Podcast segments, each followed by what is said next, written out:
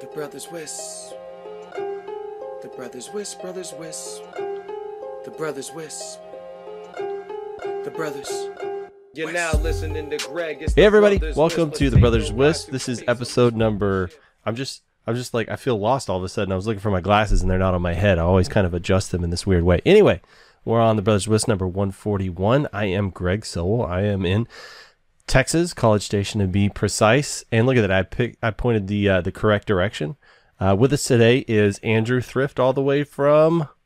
Australia, mate, from Brisbane in Australia. Hopefully, there's no the crows for you today. it's all of the uh, kangaroos in your background, and then you guys are going to host the Olympics pretty soon, right? That's right, yeah, 10 years away. I mean, soon. That's pretty soon. I put the kangaroos up because you got to give the people what they want, and everyone expects that Australia's full of kangaroos, so you know, got I to don't- put it on yeah. display. But you're a Kiwi at heart, so shouldn't you have some of those up there? But it's my adopt. Got to fit in. All right, whatever, whatever. We'll take it. Uh, and then also, uh, right below me, I've got Mikey Hammett from Chicagoland. Hello. Hello, everybody. You're Borat all of a sudden. Uh, and then also down here, we've got Tommy C from uh, Colorado. Colorado. Yep. Excellent. All right. Well, we're going to get into this one fast and furious style um, because nothing's stronger than family. No, Andrew Thrift has got to get out of here uh, relatively soon. We always keep him way too long. So let's uh, let's do this quickly. Uh, we have a few new patrons, and you can become a patron by going to patreon.com forward slash the brothers wisp. And you get access to the patron only Slack. So this go around, we have. He said it's pronounced the way it's spelled, and I don't know how to pronounce it, but it's Jody Lamone. Lemoyne. Lemoyne. There you go. I'll take it. Then we have Warren, who didn't actually include a last name, so I'm not sure if he wants it said. And then we've also got Brett from Cali and Brad from Fort Worth. Uh, so yeah, a lot of good uh, new faces uh, in the uh, in the old Slack these days. We also have uh, only one sponsorship to read today, which is nice. It'll keep us uh, very quick and get us to the action, and that's towercoverage.com. Tower Coverage is your RF propagation system to empower your network, real time data metrics, enable your coverage area, reaching your customer base, and more. The industry's best RF propagation mapping system allows website integration for customer sign up and pre qualification. Use this data to scientifically plan network expansion and help your WISP succeed. Get a free trial today at towercoverage.com.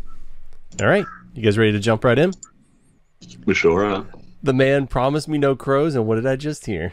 you can't fight nature. oh, can't quit you, and you can't quit the crows. All right, let's start with the thing that uh, Thrifty is really here to talk about, and that would be the uh, plethora of MikroTik stuff that dropped. So there is some new hardware, but Thrift has also been doing some version 7 testing, and there's also some Marvell chipset stuff he wants to talk about. And I'm not precisely sure which order you think would be the most relevant. Let's- whether you want to start with the the new products, eh? You want to? All right, all right. Well, some of them. well, okay, yeah, yeah, that makes sense to me. So, uh, probably my very favorite thing is not the product itself, but the uh, video that accompanies it, and that's the RB5009. We wanted more Giannis Megas, and they gave us more Giannis Megas. Although it seems to be the shortest video I've seen so far, but uh, I like it. They threw in a little humor. He's uh, he's good on camera. I'm just waiting for his uh, OnlyFans to start up. I'll be his first uh, his first subscriber. So let's all encourage Giannis to do more videos. But having said that, tell us a little bit about the RB 5009, which is the first but not the last in this series. Right. So MikroTik have come out with this new product that seems to be really targeted. Like they're saying it's an RB4011 replacement, and I'm sure it is, but it seems to really be targeted around that kind of SMB edge kind of use case, like a CPE type use case for small and medium businesses, and around WISP towers. So previously with the RB4011, um, a lot of people were using it in WISPs, but they discovered it ran pretty hot, like blazing hot this thing because it had a really high heat output chipset in it. And the other thing with it is it had a really basic switch chip, so it only had a Realtek switch chip in it. So doing things like limiting uh, port speeds or um, dropping broadcast storms, that sort of thing, wasn't done in hardware on that product. The RB5009 kind of uh, gets around that. It's got a more modern architecture. So it's got a Marvell Armada 7040. This is a pretty powerful processor. It's basically got uh, like quad core 1.4 gigahertz 64 bit ARM cores in it. And it also has a Marvell switch chip. So pretty similar to their uh, their other switches that they've got, like the CRS3 series. This has got a dedicated ASIC in it and it's quite an advanced one. Not as advanced as the CRS3 series, but it's enough to be able to do the features that you used to be able to do on older products, e.g., the RB3011 and some of the Hex R2s and that sort of thing, where you were able to drop broadcast storms in hardware, limit MAC addresses on ports, and all that sort of stuff. Now, why that's important is that if you get a broadcast storm and it hits the CPU of a tower router, it's going to absolutely hammer that CPU, cause things like OSPF to drop out, MPLS in particular to drop out, and can cause a cascading effect where routers on your network are flapping up and down because the CPU of one of them has been hammered and it just creates absolute chaos. Whereas with the 5009, and again the older ones like the 3011 and that sort of thing, you're able to stop that from hitting the CPU and, and limit the effect somewhat or reduce the blast radius, I guess you'd call it. Hmm. Yeah, so where this product's quite different is that it's an all aluminium chassis. Um, it uses the chassis to cool the processor in it you can fit four of them into a single rack unit with this really nifty design that MikroTik have come up with, and they must have put a huge amount of thought into that. It's quite cool. Um, it also will take uh, DC terminal inputs as well. So I know that was always a gripe of mine, is that they only had the DC barrel jack, and that's not really cool when you've got a whole bunch of gear in a rack. It's so easy to, to accidentally knock those bad boys out the terminal outputs are screwed in there, so much less likely that's going to happen. Um, and it's also got this really slimline form factor where the ports are flush with the top of the case. So I thought that was quite neat. I'm not sure how that'll go long term with uh, rough WISP engineers, but you know, the idea is awesome. Yeah, I think it's there's there's a lot of things to like about this, and one thing in particular that kind of confused me, and maybe this is a translation thing, is that. Uh, in their in their description. So when you're looking at the hardware page, on the first line it says the perfect home lab router. It's like, yeah, why, why would you lead with that? like, that's what I thought was really bizarre as well. Like, yes, people use these for their home labs, but that's got to be sub ten percent of the customer base that are buying these things. It, it's mostly WISPs. Yeah, yeah. Anyway, yeah. That, that was just a weird little aside that just kind of I thought, you know, I was just I I don't know. Couldn't really figure out where that fit in. But um, like you said, yeah, it's very small, compact. I like. You know what I really like about this is its industrial look. This looks like a carrier piece of equipment, and I know we've argued this before. People say, you know, it's uh, it's not how big it is; it's how you use it, right? Every guy will tell you that. Um, but sometimes perception is reality with customers, right? So mm. if this thing looks like a hardened piece of industrial equipment, people are going to, you know, feel better about it. So you know, you've got that in your favor. And then the idea of it being all aluminum chassis, I love that too. That means it's going to be a little bit tougher. Um, you were talking about how the ports are mounted flush with the top, which I found interesting. I guess that was a, a space saving design. Um, yeah. But what I was glad to see is those ports that are mounted flush to the top, that's where the tab actually is for the release on the copper ports. So I was thinking if they put this slim thing upside down and you screw it to a wall, there's no way in hell you're getting those cables off. And I was just thinking how hilarious it would be if they accidentally put those tabs down, but they didn't. They did it right. Uh, so you're going to be able to get to Someone this thing. thought about it. Yeah, yeah, yeah. absolutely. Um, but yeah, I and uh, looking at the street price, they're saying it's going to come in somewhere around the two hundred dollar range. With is uh, I think an incredible price for something with this much power. One gig of RAM, one gig of flash. Uh, it's got eight copper ports, one of those being a 2.5 gig port, and then you've got your SFP plus cage in there so you can put in a 10 gig optic. You know what else was interesting is one of the first things I did was I jumped into the block diagram, which I encourage everybody to do whenever you look at a piece of hardware, and it's a single switch chip, right? So it is. It is like I think the most simple block diagram I've seen of, of any of theirs. All eight ports go to a single switch chip that has a 10 gig lane right in into the processor um, and then you've got the sfp plus port right that has a 10 gig lane all its own right so you're not sharing any bandwidth between the two so you actually could bring in, you know, some pretty big pipe. I mean, obviously this thing's not going to be able to do every. Are they going to be able to do um, some of the hardware routing offload on this? You think? Yeah, they are. Um, I mean, I'm not going to promise features that MikroTik Right. have to deliver, But, but, uh, theoretically, yeah, the can. capabilities in the chipsets, right? That's right. So the the chipset that's in it, they call it the Marvell Amethyst. It's part of the Link Street family. It's like a little brother to the Presteras that are in the other switches. Um, it's really hard to find out exactly what capability it has, but it does have a layer three forwarding engine in it. So they should be able to add the capability to forward from, say, the uh, SFP Plus port to any of the other ports on the device in hardware um, which is going to be pretty awesome for WISP towers, particularly if you're doing backhaul um, on that tower. It's going to be great. It's not going to need to touch the CPU of the device. And saying that, the CPU is plenty powerful. It can do something like 15 gigabits of, of forwarding on its own. That's baller. Something else. Uh, Go ahead, Mikey. Oh, I'll say uh, I was looking at the test results, and um, even at 64 byte packets, um, routing with you know no rules or queues, um, it's still doing 2.3 gig. Like 2.3 gig at 64 byte packets, that's pretty good. You know, going to 512, you know, at 512, it's at 9.6 gig. So I mean, you know, it'll you know it'll do a 10 gig through this Yeah. $200 router. Now, something I'll mention, um, it was mentioned in Yanis's video. This is the first of a series, so I fully expect that there's going to be other models of this. Something that's not widely known, and Marvell make it hard to find out. The Armada 7040 is actually part of a family. Now, you probably recall they purchased Cavium Networks a few years ago. Um, now, what they did is to kind of extend the Cavium family downwards, they renamed the um, Armada, I think it's the 8040, which is the big brother of the 7040 and that's now called the Cavium Networks uh, 9130 or 9132, depending on the configuration you get. But it's basically the same uh, layout. So the chip has got the same pins on the bottom, so they're interchangeable on the board.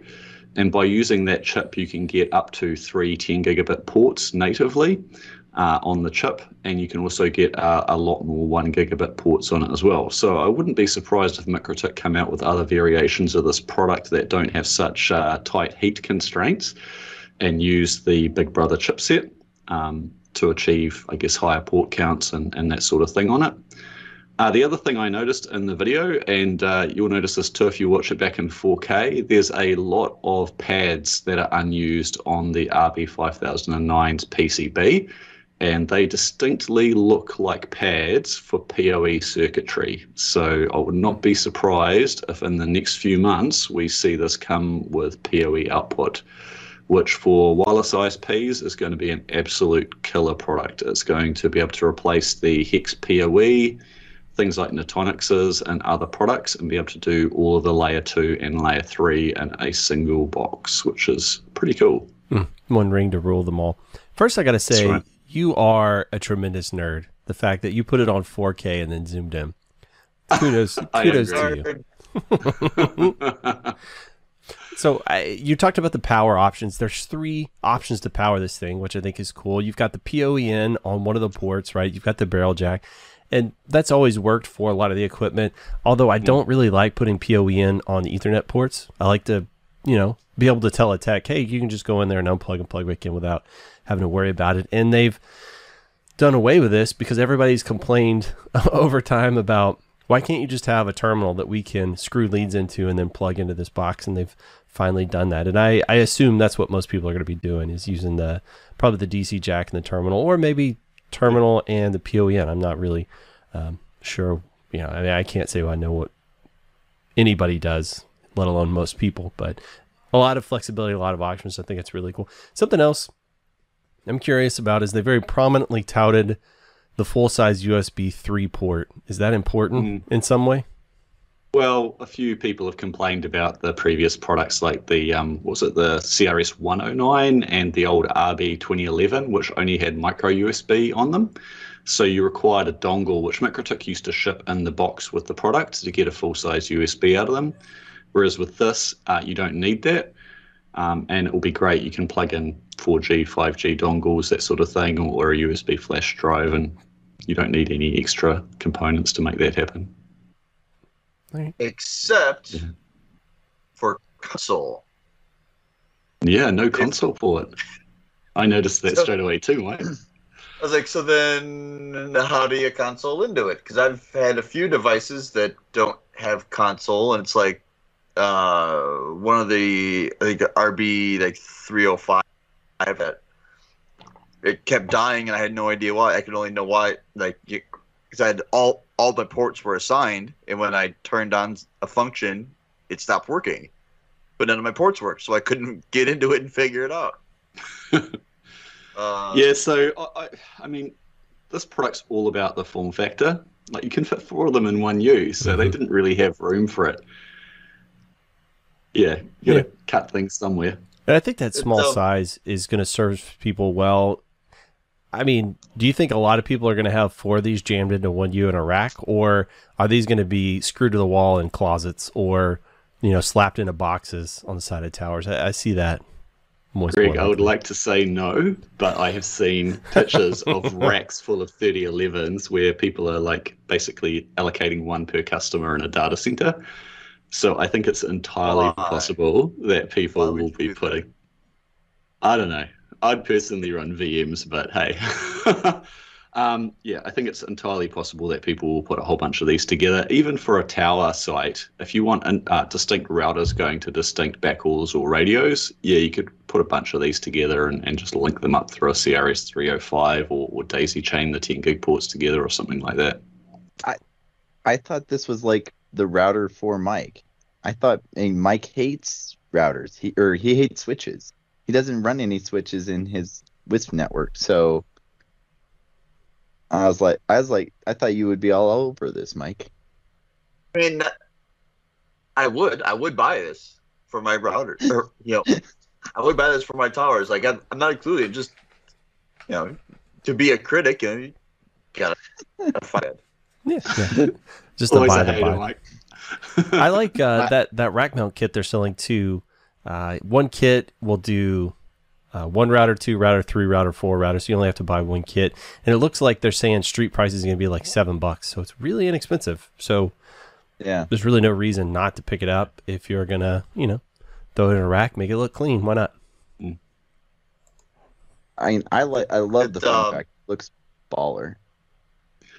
One thing that hasn't been mentioned Uh, is, sorry, Mike, uh, this is a RouterOS version 7 only device. I think it's Interesting. really interesting that they're doing It that is. now, and they're It admitting it. But it, uh, it had to be done. Like at some point, they had to Oh yeah, draw a line in the sand and kind of start putting products out on this. Now, the reason I did talk to the MikroTik guys about this, and I'm like, hey, why is this V7 only? Even though I knew the answer, I just wanted to hear it. And uh, they're saying it's because that new Marvell uh, Amethyst chipset requires um, version 7, the new kernel.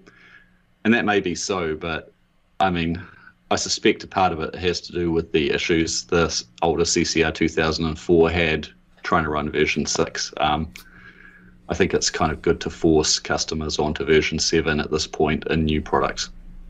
So does that mean we're probably going to see a stable version seven release just for these five thousand nines then, I would assume so, yeah.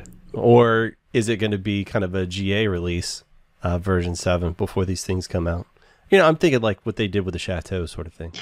Well, I've heard people mentioning and throwing around the date of August the 23rd for a GA of version 7, but that's just a rumor, so we'll see. That would be insane. Oh. August the 23rd sounds like a very arbitrary day. I know, I, I, I've seen it pop up like four or five times in various places, uh, so I'm not sure if it's pure speculation, Uh, but to me it is. it's probably John Tully's birthday. Probably.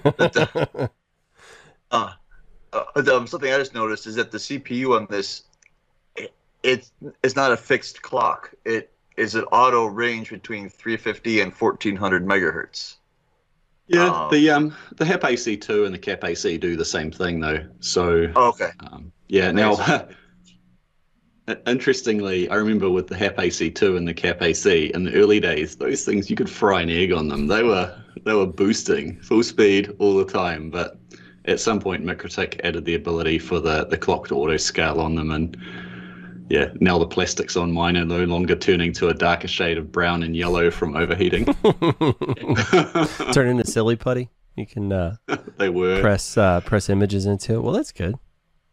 Yeah, that's really But, cool. um, you know, on the tangent, uh, you know, there's going to be future ones of this, um, you know, perhaps with PoE or whatnot. Um, I guess throwing out a feature request. Um, I would like to see one, and maybe this one already does, work on uh, negative polarity DC power as well as positive. Yeah, um, that's a that's a pretty I big ask. Well, like I know many of them. Um, like if you just check the you know the uh, actual pinouts, you can see if they actually you know it, if it's not rated as such, but it'll still work that way. Mm. Um, like you know, I've got a bunch of I don't remember what model Hex S's I think they are. Um, that they're not rated for neg 48, but they've been running neg 48 for three years. Um, To do it safely, though, they really need to have an isolated, like an actual transformer inside them. Now, some of their products, like the old RB600, you guys pretty old like me, you'll remember that. That had the ability to do it because it had this massive transformer on the PCB.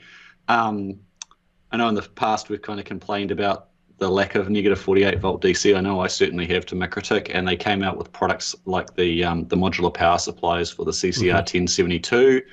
There's another power supply that you can put inside the generation 2 of the 1036, as well as the RB1100 AHX4.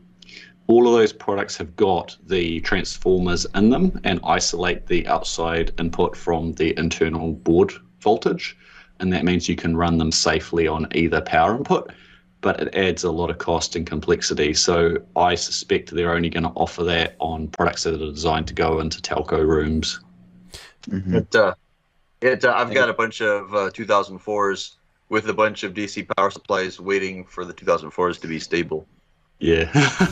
the other solution is, and I know when I was in New Zealand, um, a lot of the telephone exchanges were NEG 48 only, and uh, you're able to put your own equipment in there if you had the right contract with them. So a lot of people were getting 1036s and, and things like that and ripping out the internal power supplies and putting in the Meanwell uh, railway power supplies, which will handle like minus 300 volts and a huge amount of voltage fluctuation and convert it over. So you can do that as a an option, and it's not pretty, but it works really well. Yeah, I was wondering the same thing. If you could just use some kind of boost buck converter or whatever, and take that, and I mean, you're gonna lose some uh, efficiencies there in the conversion, but Mm. these things are probably so low draw that it's not gonna really kill you, right? That's right. All right, Rock and roll. Um, So- it's only 14 watts for this guy, so you can lose a lot of efficiency for 14 watts and still still be all right. All right. So you said Yeah. you're speculating a PoE version. Are you speculating a version that's got Wi-Fi built in? I wouldn't go that far. I mean, on the PCB, there are some things that look like M2 slots or mini PCI. You can't tell it. The, the traces are just too tiny, even for my super nerd eyes, Greg. um, so it looks like there's something there. I don't know what it is. It could be just for a 4G, 5G card, or it could be for Wi Fi. But for them to have a, one of these with built-in Wi-Fi is going to obviously require a, a different case. Um, I say bring back the old CRS 109 form factor. I was a big fan of that, but you know, I'm only one guy. I, I like the 1009. I, I have so many of those stupid things, um, the passive cooled ones in my network. Oh, I love those, and, and that's why I kind of I really like this, like the whole huge heatsink and such. Um, it it interests me. I'm trying to find figure out a way to justify four of these in a single rack. I'm certain that I would find it something someday, but uh, it's a little hard. I could see. I could see four. You've got two border routers, right? Bringing in separate internet connections, and then you've got uh, two like uh, gateway Two routers Yeah, on the inside. yeah, You could do something yeah. like That's that. So- a good idea. Back to the built-in Wi-Fi, like it's entirely possible. I don't know if they're going to do it, but I think a better solution is to just have the PoE one and buy a couple of Cap AC XLs or Cap AXs or whatever they come out with next. It's going to work a lot better. Hey, and I was just Yeah. curious, just throwing it out there. I've seen them do it before. I was wondering if they were gonna attempt it. What your thoughts were on this? I I, I like this form factor. I like what they're doing with it. So uh, hopefully they'll uh, continue down the the same road with equipment the future. I have to say this is this is one of the nicer products that I've seen for a long time out of MikroTik. They seem to have kind of hit all the pain points that I hear from wireless ISPs that I've done work with in the past. So uh, it's a really good job. Hmm.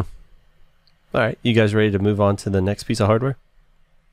Yeah, definitely. Oh, but before uh, we get out of there, I think in that video too, the 5009s, they were comparing it performance wise to the CCR 1016. 1009s. They were. I, th- I thought I mentioned yeah. the the 1016 in there at some point. I might be crazy though. That might have been in the CCR 2004 video, Greg. Oh, is that what I'm thinking of? Ugh. Yeah, I think it is. All right, there you go. This thing here, they were comparing it with the RB40 uh, 4011, and it is going to beat it in some areas and perform about the same in others. Now, the reason for that is that because this is a version 7 device, so I'll get a bit deep here on the technical side, it runs a newer Linux kernel that doesn't support route caching. So in RouterOS version 6, it actually cached the route lookups in RAM, so it could do a really, really quick per packet lookup of that. The product, uh, the problem with that is, is that that cache can get stale. Now, if you've ever tried to do MPLS or really high scale layer three on router OS 6, you've almost certainly encountered stale route cache entries where a route will change, but the traffic keeps going where it used to uh, until you basically drop the uh, interface and bring it back up, or you reset the router. Um, in version 7, there's no route cache, so you don't get stale routes. However, it needs to do a lookup for every single, I guess, route or session. So it is going to be a little bit slower there. Um, depending on the platform, it could be minimal, like 1% to 2%, but on the ARM ones, I expect it's going to be 20 to 30% performance difference from version 6. It's um, and that's a Linux kernel, really a MikroTik thing, right? That's right. It's a kernel thing, not a MikroTik thing. And on products that have got hardware forwarding, um, e.g., the CRSs and some of the other products, it's not going to affect them. Mm. It's just on ones that are doing software-based forwarding that it's going to be um, not an issue, but you've just got to take that into consideration. Um, I don't think it's a big thing because processors are getting way faster these days. So just use CPU speed to overcome it. So, yeah, and this may have already been interest or uh, answered, and it may be perfectly obvious to everybody else. But I remember uh, when they first started introducing hardware offload in the switching chips.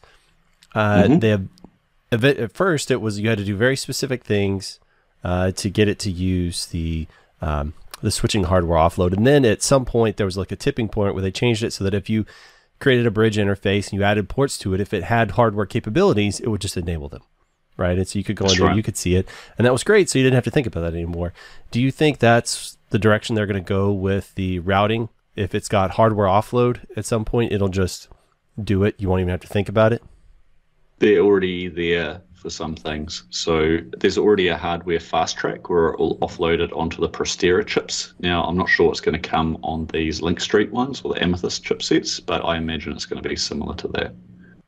Okay. So it'll offload it onto the onto the chip. It may be a pure um, layer three, like all packets kind of thing, rather than a per session basis like the fast track is. But it's certainly possible, and, and they're already heading in that direction in RouterOS v7. Which I like. I don't have to think about it. If it can cool. take the optimized route, it'll just do it. I think that's definitely the way to go with that. All right. So you mentioned Yeah, that- the 2004. You ready to talk about it a little bit? Yep. Now, the CCR 2004 is the other new product. There's a video for this as well that Paul's did. Um, quite an interesting product. On the surface, it's very similar to the previous CCR 2004, the one with a bunch of 10 gig ports on it and 25 gig ports. But if you look at the block diagram, it's actually very different. Now, the product, um, I guess, name on this is the CCR 2004 16G 2S Plus. So it's got 16 1 gig ports on the front of it and two SFP plus ports. Um, now, the block diagram on this product is, again, the really interesting point. Looks really similar to the 5009, so they've obviously learned a fair bit and are using this architecture. The difference from the 5009 is that instead of one of the Marvell Amethyst chips, it actually has two on it. So it has a different CPU, which is the Annapurna Labs or Amazon ARM CPU. Um, it's got four 1.7 gigahertz cores in that. And then one of the 10 gig ports on that chip goes to the first Marvell switch chip, and the other one goes to the second Marvell switch chip. So there's two groups of eight ports that are hardware accelerated on this. And uh, yeah, it looks like a pretty cool product. The two 10 gig ports that are on the front of it, those are not switched, they are direct to the CPU. So where I see this as being a great product is for terminating uh, a bunch of IX connections or acting as like a, a, provider edge router into a site with a bunch of customers on it, or at a larger WISP POP. Um, it's going to be a pretty powerful device. So you, you went out of your way to mention that these SFP ports don't actually go into the switch chips themselves. So does that mean they're not going to be able to do kind of the hardware switching offload sort of functionality? That's correct. So they'll need to use FastPath or one of the software-based mechanisms to accelerate the traffic throughput. Um, but yes, you're correct, Greg. Okay. So think of this more like a traditional CCR, a router, right, as opposed to the CRS, which is going to be your switching line. That's right. This is like a, a high touch router. You can run PPPoE on this, and you can do MPLS and all those really high CPU overhead type functions, and it's going to handle it all because of the big clock speed that it's got available. But at the same time, if you want to switch between a bunch of ports or you want to block broadcast storms, you're able to do that on the um, switched ports on it, which is where most people want to do it. Most people trust their backbone which would be on the 10 gig ports, and they don't trust their customers, which would be on the 1 gig ports. so, yeah, the architecture here is, is pretty good, I think. Now, the other thing that's really new on this product and stuck out more than anything else is this is the first uh, short depth product from MikroTik that has hot swappable power supplies finally.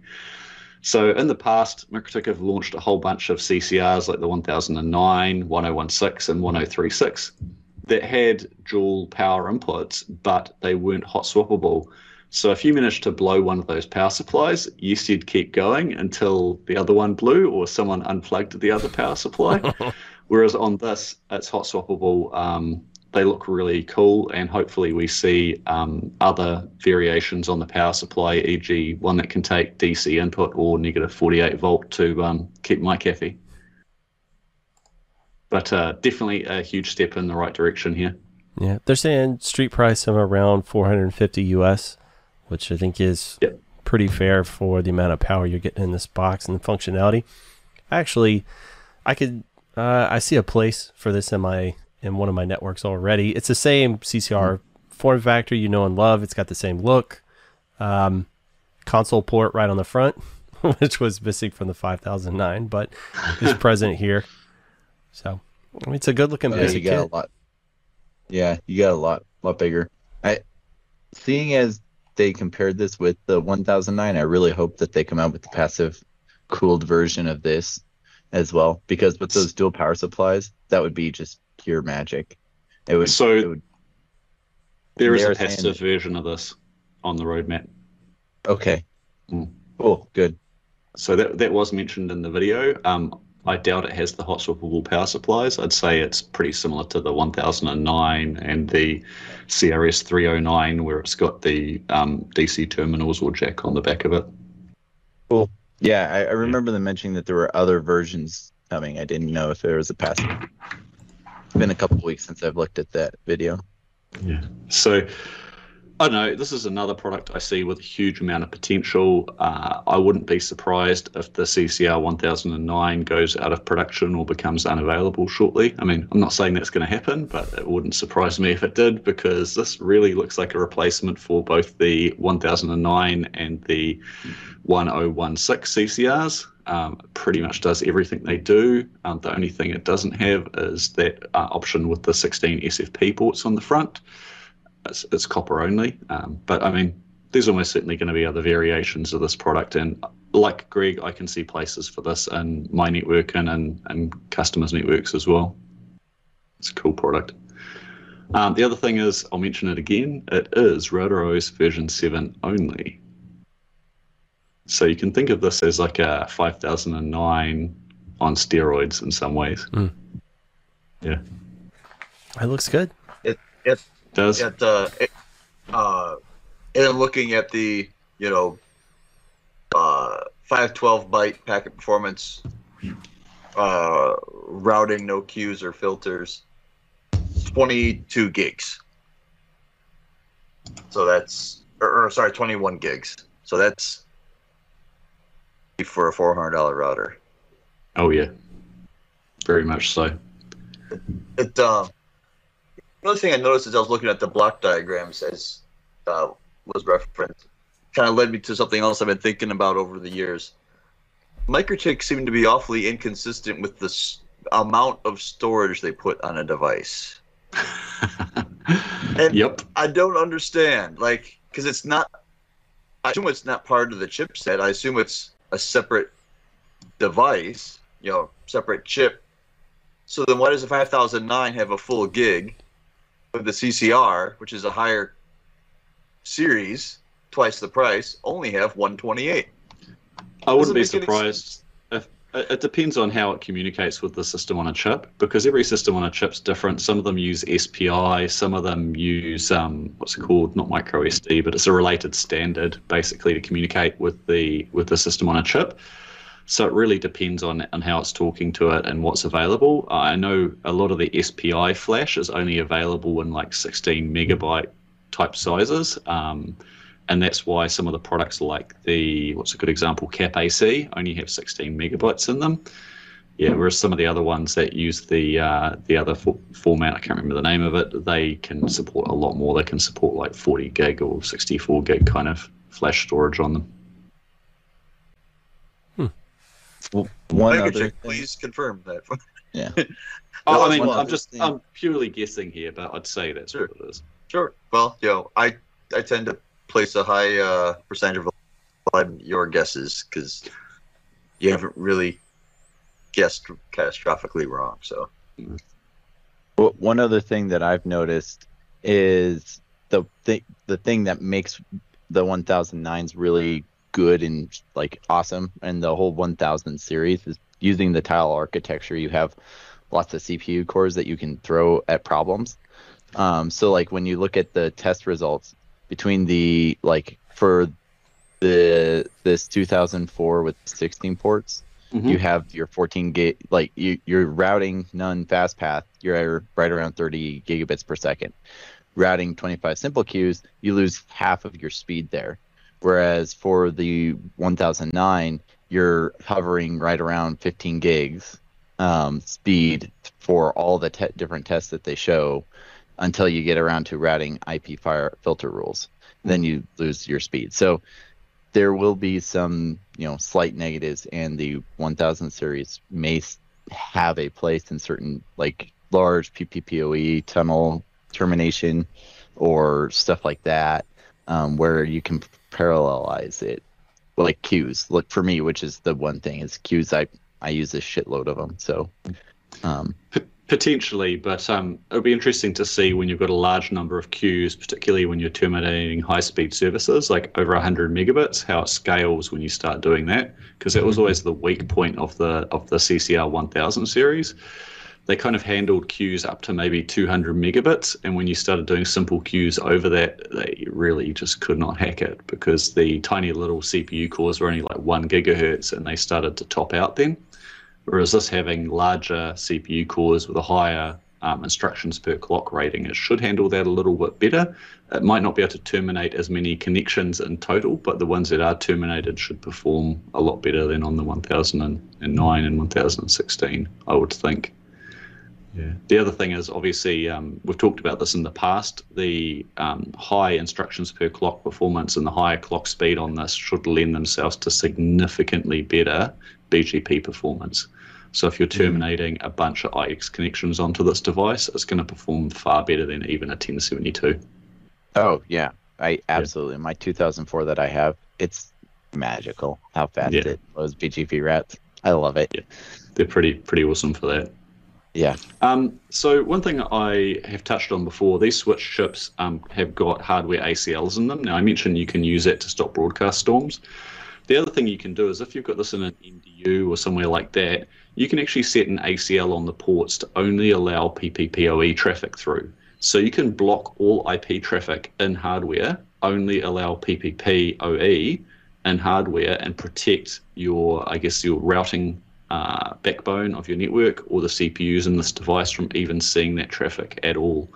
Um, you can do the other thing to stop rogue DHCP servers. Um, you can do that all on the switch chip with the ACLs. So for people who are doing customer termination, these things are going to be magical. Oh, that is beautiful. Wow. I didn't know you could do that. I, I guess it makes sense because of how the packets are formed. But that's awesome. Mm. That's epic. Um, it's like a lot of people with the another product from MikroTik, the CRS three series, that have got IX connections coming into the ports on those. You can use the um, ACLs on those to block things like broadcast storms again. You can use it to block uh, RoMON and uh, neighbor discovery traffic. So even if someone absolutely misconfigures something on your network, people out on the IX are not going to be able to discover devices on your network. So there's plenty of use cases for the um, access control list, lists that are built into these hardware switches. And if you're using them, I highly recommend you look into how to use that functionality and get familiar with it because there's a lot of, lot of value there that can protect your network. Very cool. Well, Thrift, we don't have much time left on you. So I know you've done some version 7 testing, and then you also had some additional thoughts on uh, some Marvell chipset stuff. Which uh, which would you chase down? Which would you prefer? Go through the version 7 stuff first. So, yeah, as you all know, version 7 is in beta now. Um, it doesn't seem like many people are testing it. Uh, people are testing kind of it on smaller devices and doing things like WireGuard and uh, I guess the new Cake and CoDel queues, which is cool. But for me, I'm more interested in the routing side of it. And this is a bit of a moving target. So MikroTik are changing it. They've changed it quite a lot recently. The routing part, though, really needs testing. So I'd advise if you've got some spare equipment out there in a lab, e.g., not a production environment, then uh, please test it and provide feedback to MikroTik because the only way this is going to get stable and feature rich is if people provide feedback. MikroTik can do a lot of testing internally, but all of the use cases they come up with probably don't match the use cases that we as end customers are going to be testing and come up with. So, yeah, go and test it. But um, what I've been testing is um, all of the core routing functionality. So I've, I've built a small lab with a couple of old 3011s, some Junipers, and other things thrown in there, running MPLS between them and OSPF and things like that. And I've got VPLS tunnels stood up between the Junipers and version 7 and version 6 routers, and likewise between version 6 and 7, just to see how it's all coming along. Um, up until uh, RouterOS version 7.1 beta 6, this was pretty broken. Uh, from that point onwards, though, it actually works. LDP tunnels do come up and do work. Uh, I've also been testing the BGP route filters. Now, I've mentioned this in previous podcasts. They were really uh, quite interesting. They had some major flaws in the way that they were implemented. Like, e.g., the functionality was cool, but using it was really difficult. You had to, say, you wanted to specify an AS number, you had to specify that the AS number field was a string or an integer, or you had to specify the type of the fields, which was pretty horrific. Now, I mentioned that on one of the previous podcasts, and, and I mentioned it to MikroTik as well directly, and they seem to have resolved that. So, from 7.1 beta 7, which is going to be out shortly, it's not out at the moment, you can just specify AS number, type an AS number in, and it works. So, they're kind of really uh, narrowing down the syntax that's going to be used for route filters, and it's starting to look quite powerful. Um, it's definitely a much larger learning curve than it was in RouterOS version 6, but at the same time, that means the performance is going to be much, much higher than RouterOS version 6 ever was. So, uh, yeah, it's all looking pretty positive there. Yeah, that's the most of the testing that I've done, though. I haven't really done anything outside of the routing. Mm, how many uh, how many bugs have you filed so far? Um, actually, on the routing side, only a handful, Nice. um, and they were more observations than bugs. I did discover one that I'll give them a pass on, where you'll change settings to do with LDP and Winbox, and the running state doesn't reflect them. But currently, the routing engine is only very loosely glued into Winbox. Um, so they're still integrating that. If you're testing this, I'd highly recommend you do all of your config changes via the CLI and you use the monitor function to actually check that they, they have actually been put in place by by the underlying forwarding plane. Yeah. So is it mostly um, feature requests, I guess, or augmentations? Is that most of what you've been kind of submitting in? That's right, yeah. So I've submitted in a few things about it, not a huge amount. I know other guys out there like Kevin Myers have been submitting a whole lot more back to them, but the more people that are doing it, the better. Rock and roll. Mm. So the other area that I've been doing a bit of testing with though is multi-chassis lag. Um, I know this interests a lot of people here, not just me. Uh, but MikroTik added the ability to run MC lag or MLAG as they call it in uh, RouterOS 7.1 Beta 6 on all of the CRS 3 series switches. So you're now able to effectively run two switches that are completely independent as a cluster and run lag ports to two devices at once, which is really good because it means you can do a firmware update on one of those CRS devices in the cluster and it can reboot and your traffic will just go through the other one. And at the same time, it's not a stack, but you're getting very similar functionality to a stack.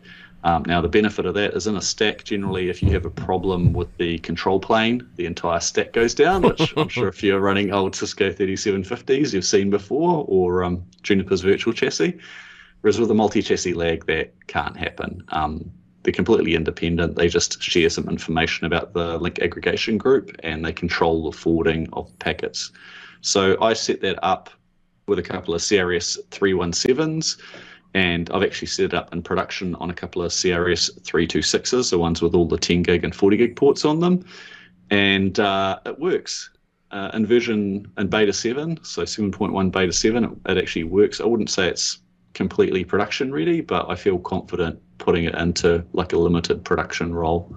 Um, and I've got that set up working with a couple of Q and Q VLANs that are coming into one of the switches, uh, and then being passed out across a multi-chassis lag into a couple of CCR 1072s, and it just works. You're able to fail ports, uh, link aggregation ports out to the 1072, keeps going you're able to fail ports between switches. It keeps going. It just seems to sort out all of the little edge cases and, and doesn't get split brain and, and do anything funky with the traffic. So, yeah, works really well. That's cool. So it's not So- just very simple failover where it's just one access port and another access port. You're actually doing some complicated configurations.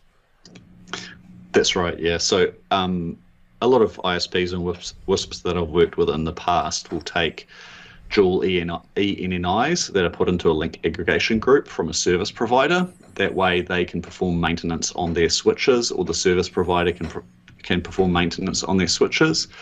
And having a multi-chassis lag allows you to handle that, and and it works quite well. Mm, Rock and roll. It, uh, it, um, and then you know, if you're thinking of, you know, you know, where would I actually use this? When you have it, it it's, the use cases will just come to you. It's like, know, why one run cable when I can run two? Like I do that everywhere now. It's like, oh, I, you know, I need to connect this device into my network.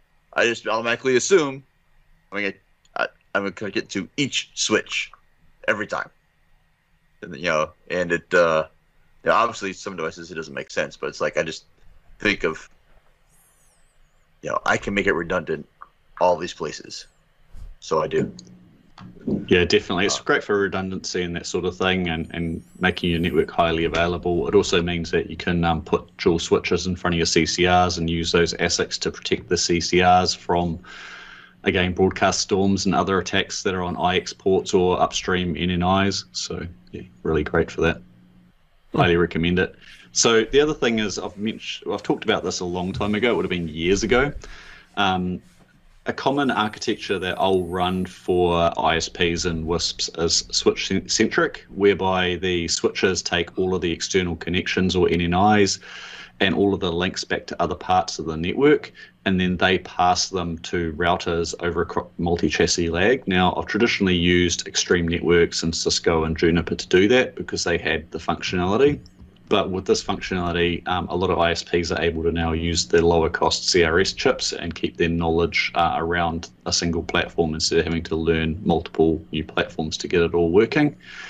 And the reason why I've run that switch centric architecture is it means that you can say take an NNI from a from a wholesale service provider or a third party provider, and you can feed it into say a, a little CCR 1009 today.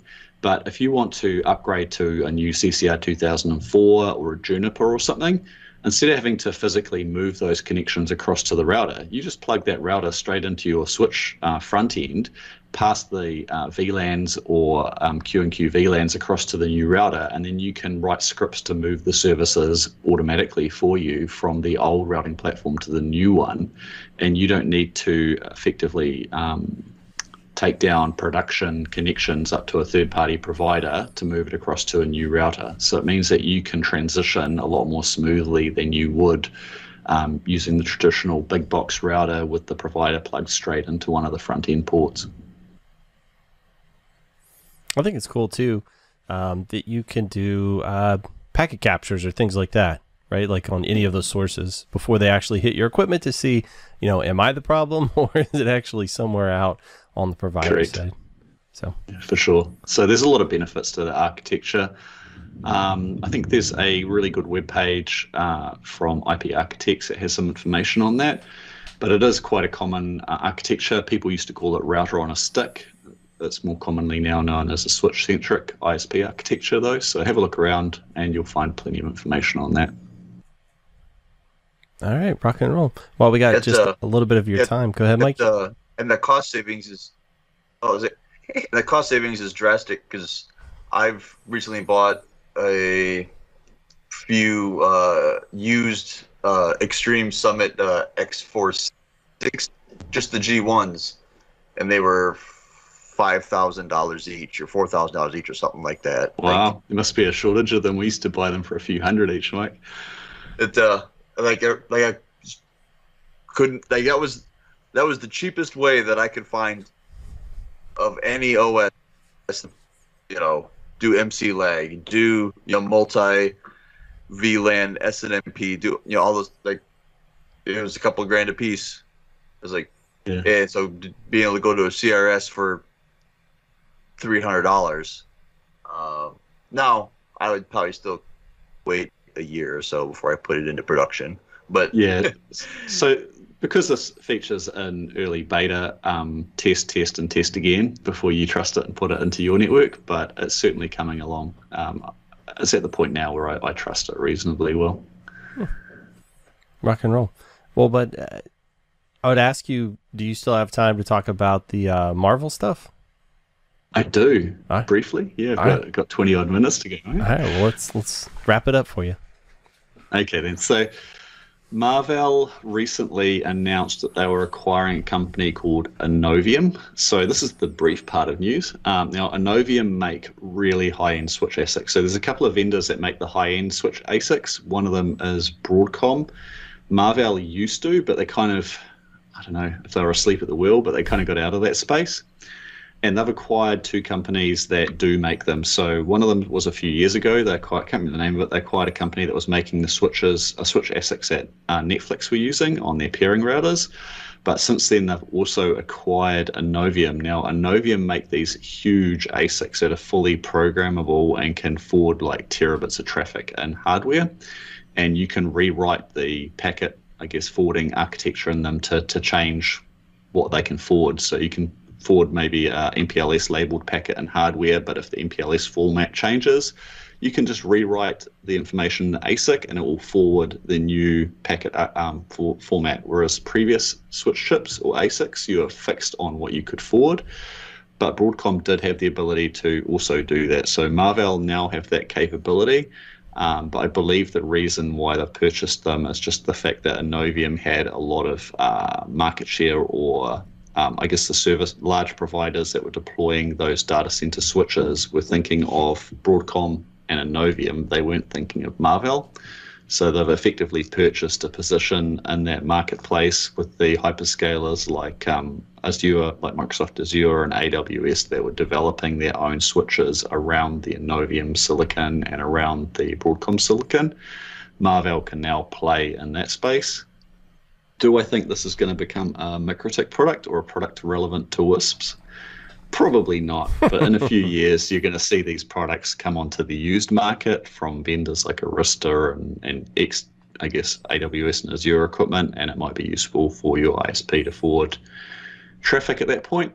But the announcement that is more relevant to um, smaller ISPs and WISPs is Marvell have a new chipset called the Prestera 7K.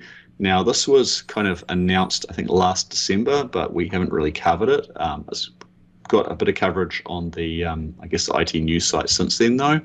So the 7K series is pretty similar to the existing uh, 3K and 8K series that we've kind of seen before but they've got three models in it the DX7312, um, which can do 300 gig of throughput, um, 7325, which will do 1.2 terabits, and the 7335, which will do 1.6 terabits. Now, what these add over the existing chipsets that MikroTik are using is they add the ability to do things like MACsec and hardware. So you can effectively select a port, put a crypto uh, algorithm uh, or key on that port and then put one at the other end and it's now going to encrypt in hardware all of that traffic at wire speed.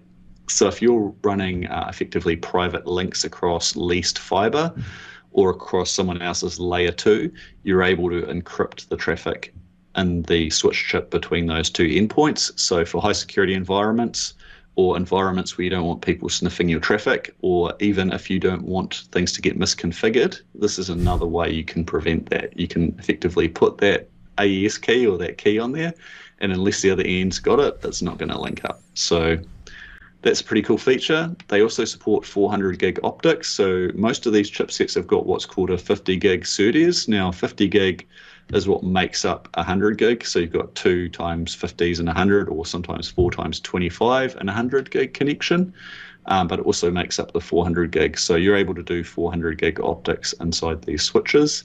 They have the same features as the existing Presteras, so they'll do things like MPLS and layer 3 slash 4 forwarding in hardware on the ASIC but they also add the ability to do things like um, segment routing with IPv6 into hardware. So some quite high-end features, um, and they use the same API as the existing Prestera chips. So vendors like MikroTik and Allied Telesis and, and other guys who are using the Marvell chipsets will be able to integrate this into their product portfolios fairly easily. That's interesting. All right. Well, paint me a picture. If there was going to be a MikroTik product that had the Marvell Prestera in it, the 7K, you know, e- any of the models, what would that router look like? What's the port accompaniment look like for you? So I would say, I mean, I can't imagine MikroTik using one of the big boy versions of these. I don't know if the if the market's ready for them yet. But the lower end one, the DX7312, which supports 300 gig of throughput, or maybe the mid range one that supports up to 1.2 terabits, you could see a switch that has got 12 times 25 gig ports on the front of it or you might see a switch that has two 400 gig ports or four 100 gig ports and then a bunch of 25 gig ports on the front of it and that's capable of forwarding in hardware that's what i would expect to see i don't think there's much demand out there from uh, MikroTik's customers for 400 gig but you never know Mm. yeah. the chipset I- supports it but Yeah, I, I kind of thought that a lot of the industry was kind of skipping over 25 gig. Um, at, at least when I've been getting quotes for like upstream bandwidth, um, it's been that that all the all the sales guys are like, well, we can do 25, but we'd prefer to just sell you at 40, or you know, maybe that's just salesmanship. But Yeah, uh, probably a salesmanship. So the common speeds seem to be 10 gig, uh, 25 gig, and 100 gig. That seems to be what the market is doing. 40 gig died I mean, you can pick up cheap 40 gig gear because no one's using it. It's Yeah. all been pulled out of data centers because they've upgraded to 100. Um, telcos have never been big on 40 gig because it's an absolute pain in the backside for them to deliver it. They'd much rather just deliver you a 25 or a 100 because the equipment's more commonplace. It's easier for them to do that. Okay, maybe I got a bit mixed around between 40 and Yeah. and The, or the, 40 and 25. the beauty of 25 gig is it uses a single wavelength. so if they've got it on a DWDM system, they can use a single wavelength to deliver 25 where they could previously deliver 10. So it can be treated optically the same way as a 10 gig is. Uses the same 20 nanometer kind of channel to do that. So it's perfect for that sort of upgrade quite easily. And I think that's Should. what's really good. Yeah, it should. so I think that's Should. what's really I'll- good about MikroTik supporting the 25 gig is that if you've already got waves running between routers that are running 10 gig, you can quite easily just put 25 gig gear on the end of it and not have to worry about it. It, um, uh, I've spent some time trying to find 25 gig or 40 gig waves, and then uh, they sell me 10 or 100? Wouldn't wouldn't even talk about the others. It's like, okay, well, 25 should be the same as 10. Well, not doing That's it. on a that's on like Okay. a, a wholesale DWDM platform, you mean? Yeah, that's Oh, quite sure. common. So on- on those wholesale DWDM platforms, yeah, you'll get you'll either get 10 or 100. Yeah. you probably won't get much That's else. mostly what we've That's seen mo- too. Yeah, it's mostly if you're running your own passive DWDM system, you're able to use 25 on the same channel with you were previously doing 10. And you can get optics to do that from the likes of fs.com, and no doubt MikroTik will have some as well. Yeah, yeah. At, um, at, um, our uh, our uh, IX is looking at uh, swapping out all of our 10s for 25s because we've finally got enough switches out there that support 25 that it just, just Yeah, makes 20, 25 is the new 10. It um and it looks like uh from five ten kilometer ones are are only sixty bucks, so it's not even you know not even that much. No, no. So yeah, I see this. There's a high likeliness of there being MikroTik products based around these chipsets in the future. I don't know when, but it just makes sense. It kind of lines up with their current product portfolio. The fact that they've got products with 25 gig on them already, but they don't have any CRSs with 25 gig. Mm. I mean, makes sense. They're going to have a 25 gig CRS at some point, or a 100 gig CRS Right. at some point You- in the near future. You can't throw that out there without at least speculating on when we'll see it. So you think in a year from now, two years from now, what do you what do you reckon? I would have said now, but the fact that there's a massive silicon shortage tells me we won't see it till next year. Right. If we see it beforehand, I'd be impressed and surprised at the same time. Hmm. Yeah. So a lot of most people probably Is- know this. A lot of these silicon vendors have got 60 week lead times at the moment. So the likes of Qualcomm, Atheros, and, and various parties like that have got massive lead times on their products. Um, so getting hold of these things is quite hard. That's why a lot of vendors have kind of held back on their Wi-Fi six rollouts. It's because they just can't get the chips. So, yeah. Yeah. and it's affecting it's affecting all parts of the industry. So, Yeah, I mean, um, there's a um, automotive plant not far from me. Uh, I believe they they're just going to be starting up uh, in the next week or two. They've been shut down since March. yeah, Like they have, you know, massive facilities cranking out tons of cars. Haven't produced a car in five months because they couldn't get chips. that's right. There's apparently a whole bunch of uh, I won't name them. There's a whole bunch of trucks that are sitting somewhere near you, Mike, that are completed but have no ECU in them. Yeah. like tens of thousands of them or something. Yeah. Yeah. It's pretty crazy. That's wild. Well, they just put some Arduinos in there and call it a day. I know they could do that. Yeah, but that would be nice, and then people would figure out how to put their own Arduinos in. Then they don't have to spend two thousand dollars on it. There is Bloody- actually an, an Arduino-based ECU called the Speeduino, which I came across in my various journeys around the internet. It looks pretty cool. You can control like a four-stroke engine with them. and that's all you need, to be honest with you. yeah. I don't So want if to you want to learn about ECUs, go and look at those. Speed Wino. I just like that it has Wino in the name. Sounds ridiculous. All right. Uh, Andrew, we got to get you out of here, so we'll uh, we'll sign Yeah. you off and then uh, maybe cover one or more two things uh, in here. So, Yeah. Andrew Thrift, if folks want to get a hold of you out on the internet, how would you have them do it? Uh, look me up on LinkedIn, Andrew Thrift on LinkedIn, and happy to add you and talk to you on there. All right, rock and roll, man. Thanks for uh, thanks for having me on, Greg, and listening to the ramblings of a madman. yeah, you always come with uh, that amazing hair. Don't think I didn't notice that swoop. It looks beautiful, sir. Got to style it while I've got it, mate. That's right. If you don't use it, uh, you'll lose it. So take care of it. So, um, okay, see you guys. Take care, bud. Yeah, Andrew. Time. But again, questions, comments. Thank you guys uh, for listening. All of you patrons, patreon.com forward slash the brothers Wisp. Uh, we sure appreciate you guys, and uh, we'll talk to you next time. So now's the part where I say that I click stop so that Tommy can hear me say, and then click stop, and then he knows when to stop listening. But he's on this one. Cause fun is the mission. I'm telling you, you don't know what you are missing. Ideas and some good.